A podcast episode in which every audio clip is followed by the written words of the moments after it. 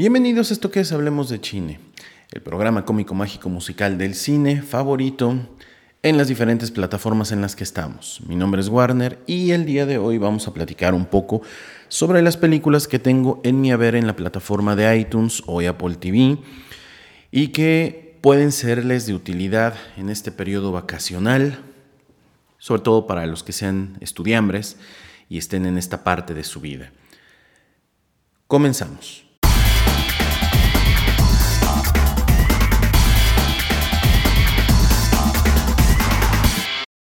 Creo que todos los que sean de mi rodada, eh, crecimos con esta idea de comprar cosas, películas que nos gustaban, y fuimos evolucionando de pasar del VHS al DVD. Yo realmente muy poco al Blu-ray, porque los Blu-ray ya estaban en un precio exorbitante. Y creo que también empezó esta fuerte crisis del cine en que no había tantas películas tan buenas.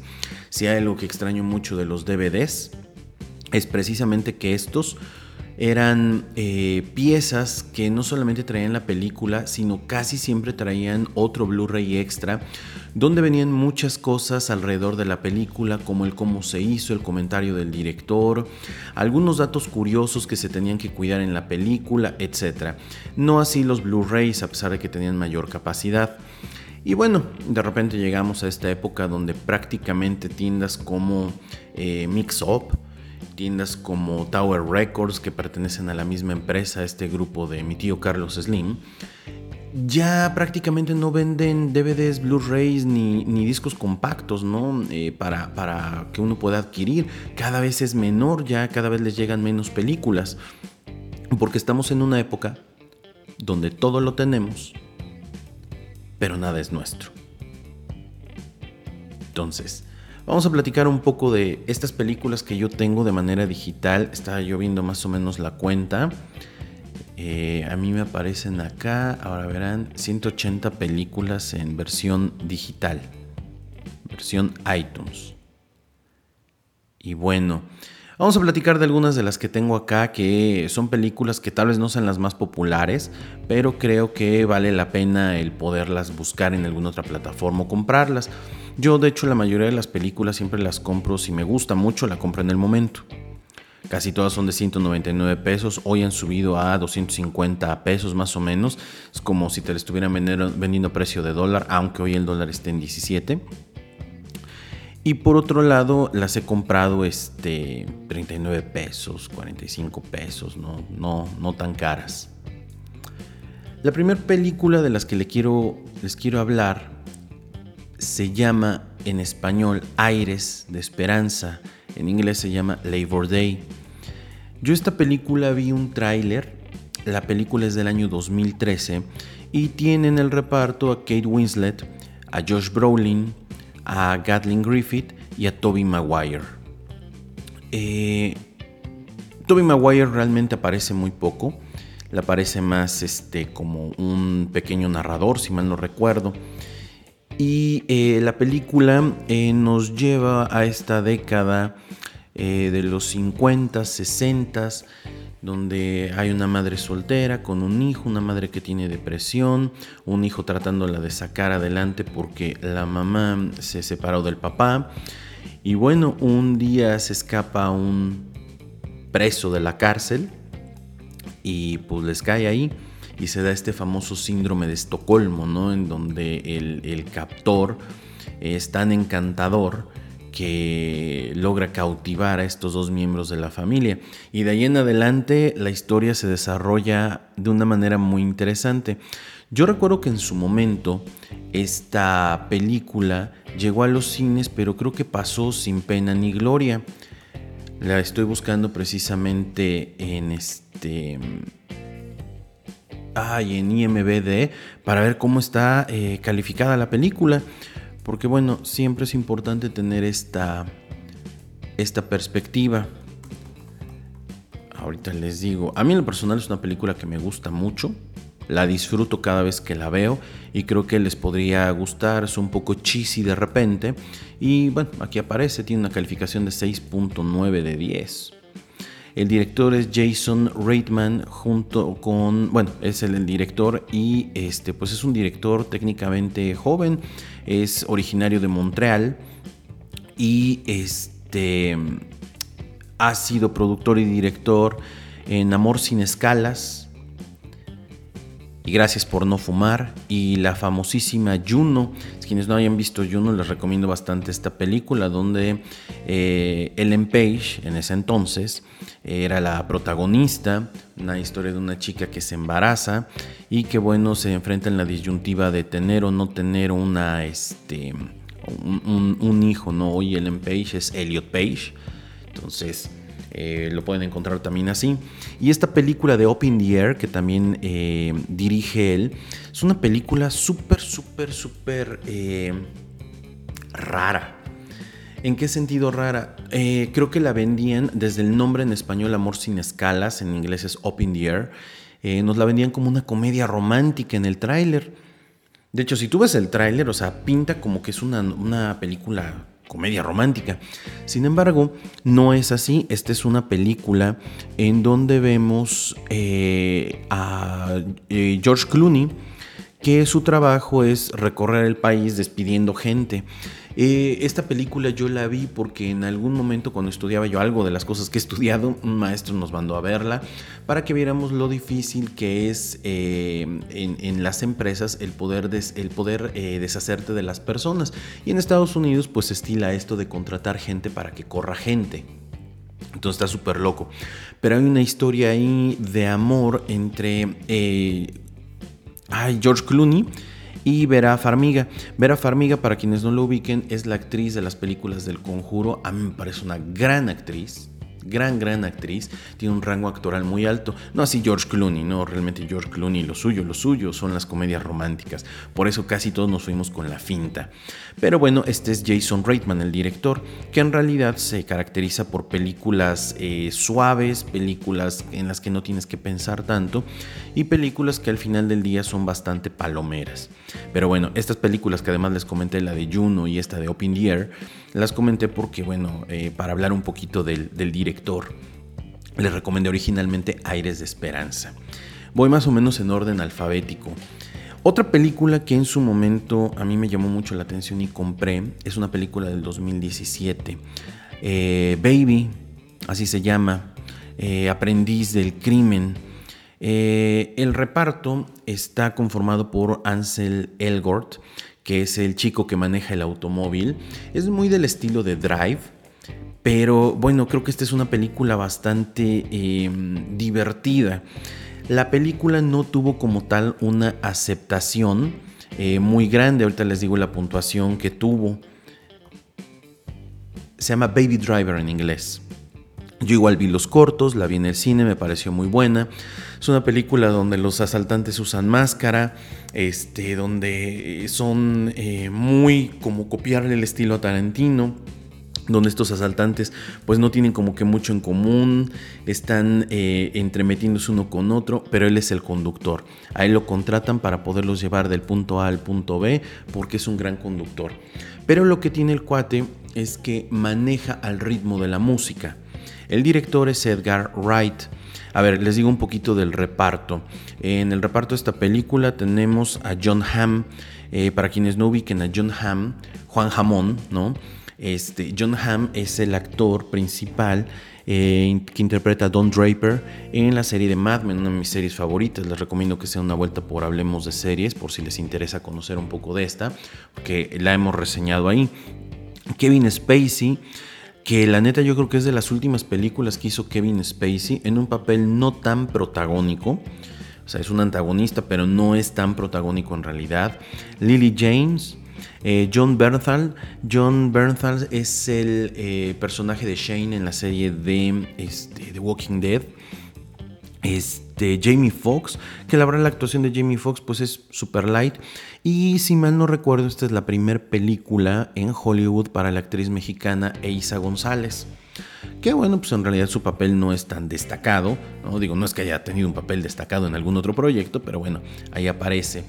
Este chico que es Ansel Elgort, que es el protagonista, tiene problemas de oído, de hecho vive con una persona que, este, que sordomuda, ¿no? La película, la película está bastante llevadera. Les digo que aquí tuvo una calificación de 7.6 en IMBD y les cuento un poquito del director. El director es Edgar Wright. ¿Qué ha hecho Edgar Wright?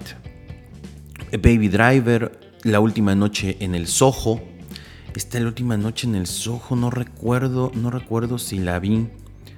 Ahí sí se las debo, no recuerdo si la vi. A ver, estoy viendo qué otra, qué otra película tiene.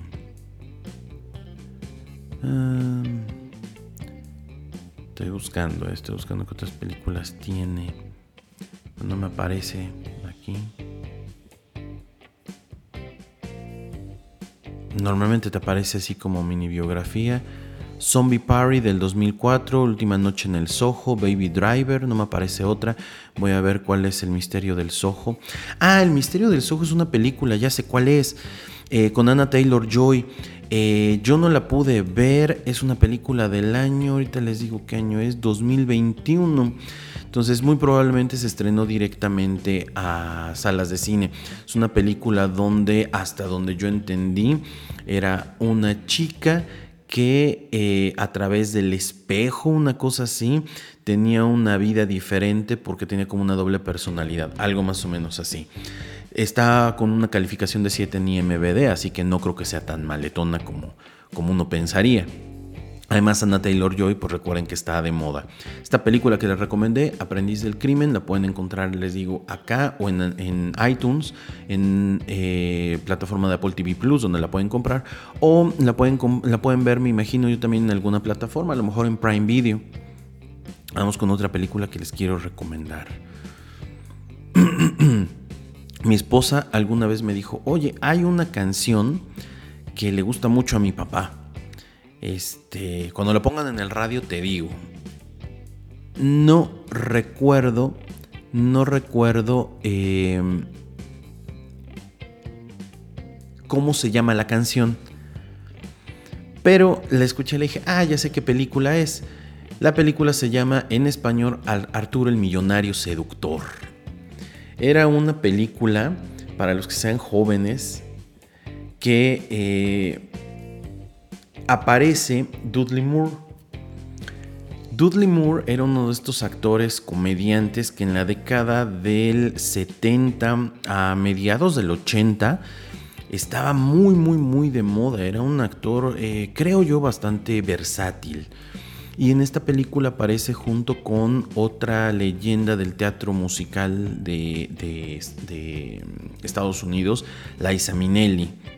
Es una película que nos cuenta la historia de Arthur Bach, que eh, se la vive en la juerga, ¿no? Eh, creo que eh, para la época, pues te pintan como que este Arthur, el actor Dudley Moore, lo puede interpretar bien, porque en teoría se ve joven para la época. Hoy han hecho un remake de esta película con el ex esposo de una, una cantante, ay, ¿cómo se llama? Este Ah, ese me fue el nombre. Katy Perry, el ex esposo, el loco este de Greña, hicieron Arthur, pero la película fue bastante mala. Digo, no es que Arthur, el soltero de oro, el soltero seductor, sea la mejor película del mundo, ¿no? De hecho, cuando mi esposa la vio, me dijo, oye, ¿qué onda con esta película? O sea, como que queda en la anécdota, ya sabes, de estas películas que tiene un inicio prometedor, la suben y de repente la bajan a un desenlace que dice si esto qué y tiene segunda parte. La película es dirigida por Steve Gordon, quien también es el eh, guionista. Eh, Steve Gordon obviamente dirigió también, no, ah, miren, dirigió también, no, no la dirigió, fue guionista de Arturo el Soltero de Oro, la nueva versión, y mira, no aprendió nada. Literalmente no aprendió nada porque pudo haber hecho algo mejor. En su labor de dirección, eh, Good Time Harry, ah bueno, pero es una serie de televisión, de ahí en fuera todo lo demás tiene que ver con guiones que hizo para diferentes películas. Entonces, es una película que, bueno, seguramente vio tu mamá, vio tu papá en algún momento, ¿no? Era una película, les decía yo, que cuando yo estaba chiquito, inicios de la década del 90, la pasaban muchísimo en la televisión. Era una película muy de Navidad Este, yo creo que salía muy barata comprar los derechos para transmitirla y pues ahí, ahí la ponían. Eh, una película recomendable, no les recomiendo que la compren, ¿sí? véanla cuando les aparezca en algún sistema de streaming. Vamos a ver qué otra película tenemos aquí en mi haber. Y ustedes dirán, oye, si sabes que es mala, ¿por qué la compras? Nostalgia. La neta, nostalgia. Y porque mi esposa quería verla, pero no la encontrábamos en ningún sistema de streaming. Otra película de estas palomeras que realmente no ameritan, pero para nada, una, eh, un, episodio de Hablemos de Chine por sí mismo, es This is 40. Bienvenido a los 40. Es una película del año 2013, una película eh, que es una comedia, pero a ver, les voy a decir algo, ¿no? Para los que ya vengan por mi rodada, yo tengo 40, justamente el año pasado, en noviembre, cumplí 40. Eh, estoy por cumplir 41.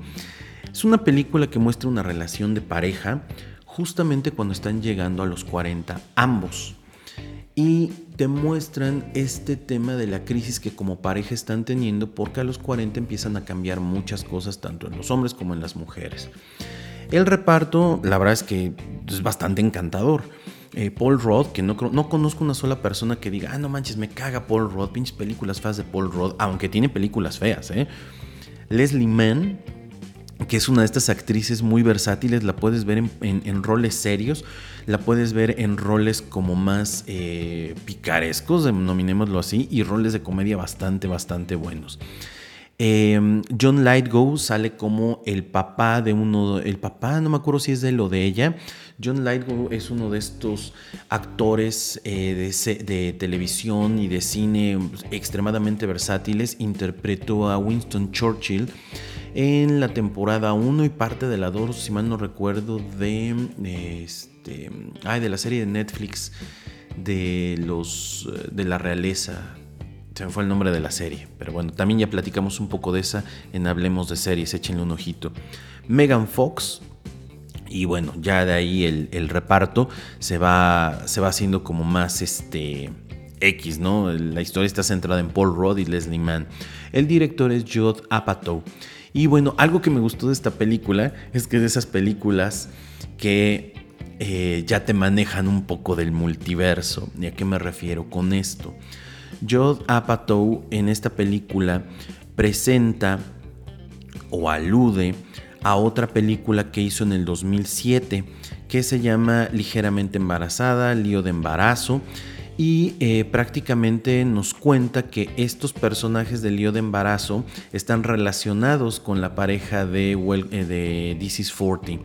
De hecho, estoy casi seguro que el personaje que interpreta Paul Rudd es el mismo personaje que aparece en Virgen a los 40, misma producción de Jude Apatow. Jude Apatow no es un mal director, ¿ok?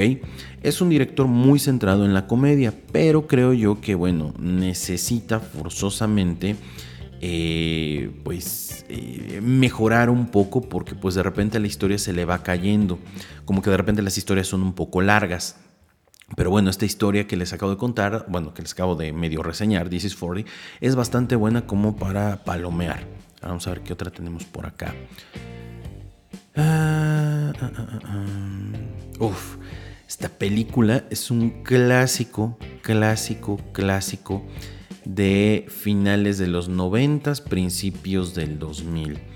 Eh, se llama Chicos y Chicas. Ahorita les digo cómo se llama en español. Es una película que eh, obviamente yo conocí en mis años mozos. Y es una de estas películas, Boys and Girls se llama en inglés, una película justo del año 2000. Es una película donde aparece el galán de galanes de la época de los jóvenes, Freddie Prince Jr., eh, aparece Claire Forlani, que también era una actriz de estas que son de las que aparecen en estas películas para proyectar a las películas de mayor renombre. Y aparece Jason Biggs, el famosísimo actor de esta película.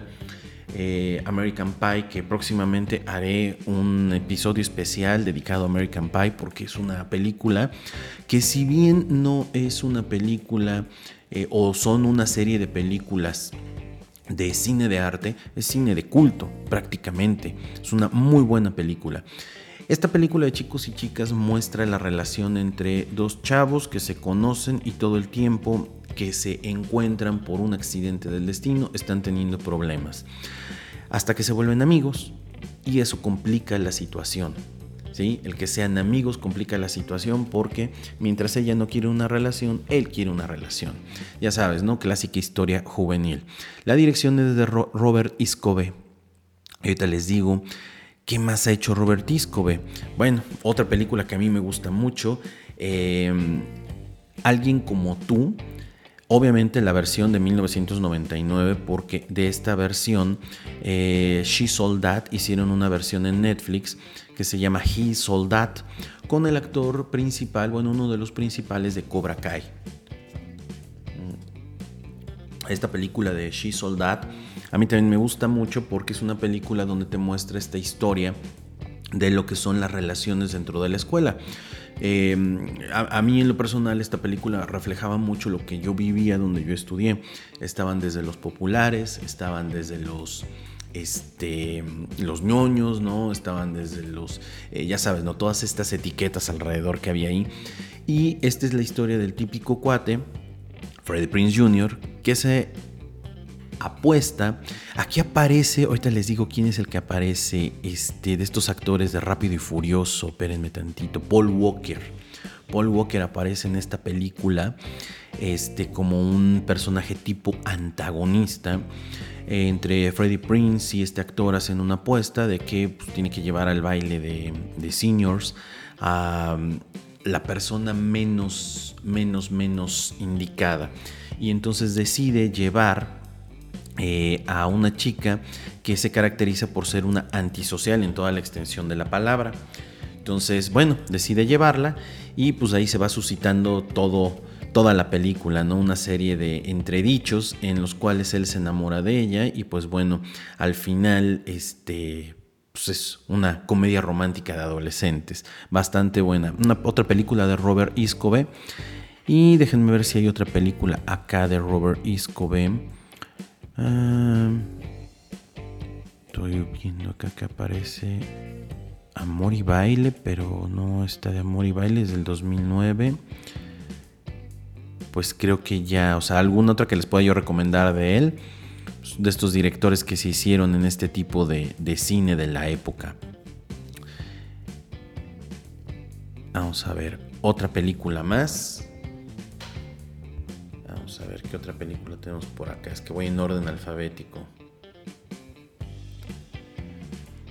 Em, una película que, híjole, sale mi lado cheesy. Cuando te encuentre. Esta película es del año 2012 y el director es Scott Hicks. Es una película donde aparece Zac Efron.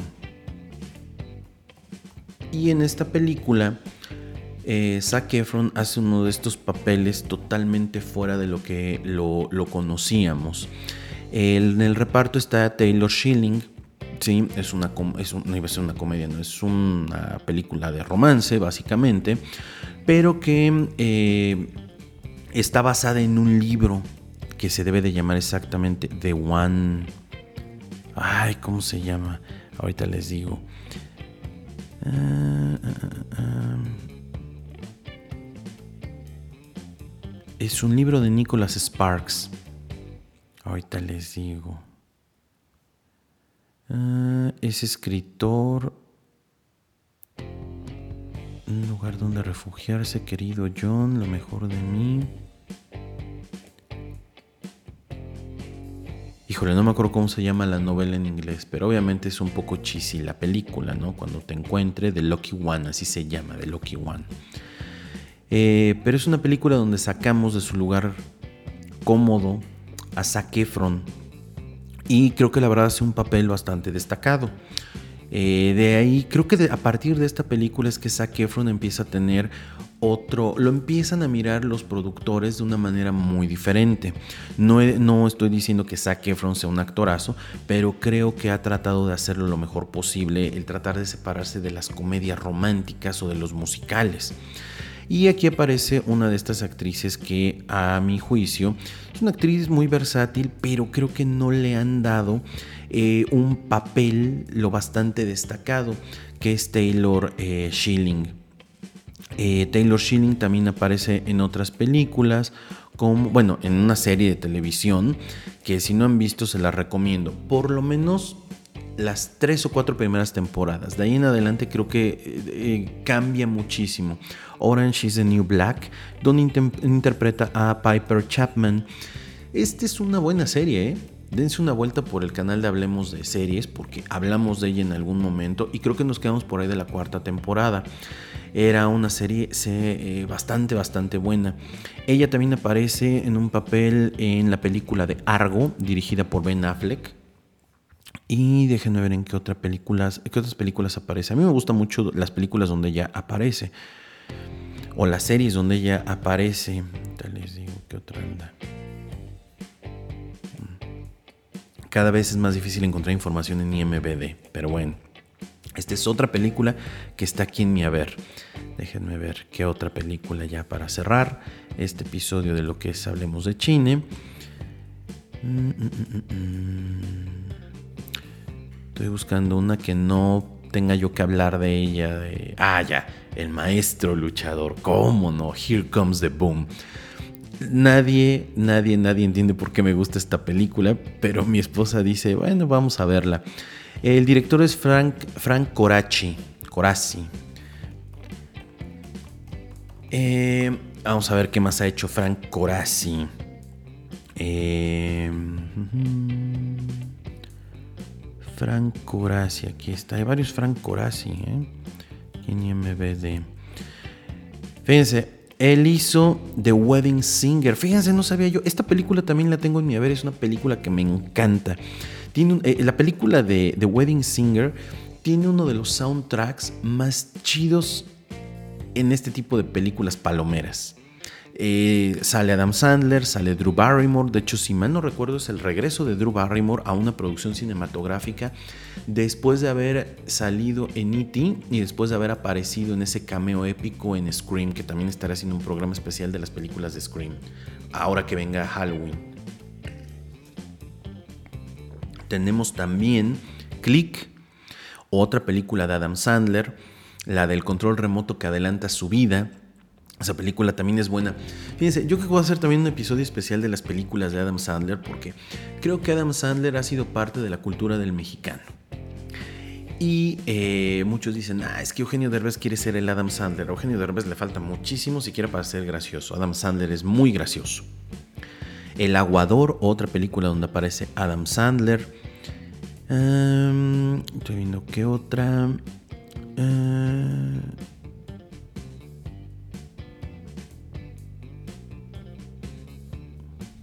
bueno, creo que son como las más relevantes.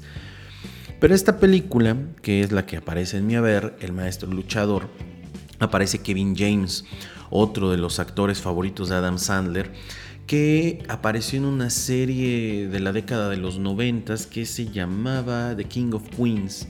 Una serie muy buena. De hecho, hay una historia ahí alrededor de la actriz que aparecía con él en The King of Queens, la que interpretaba a su esposa.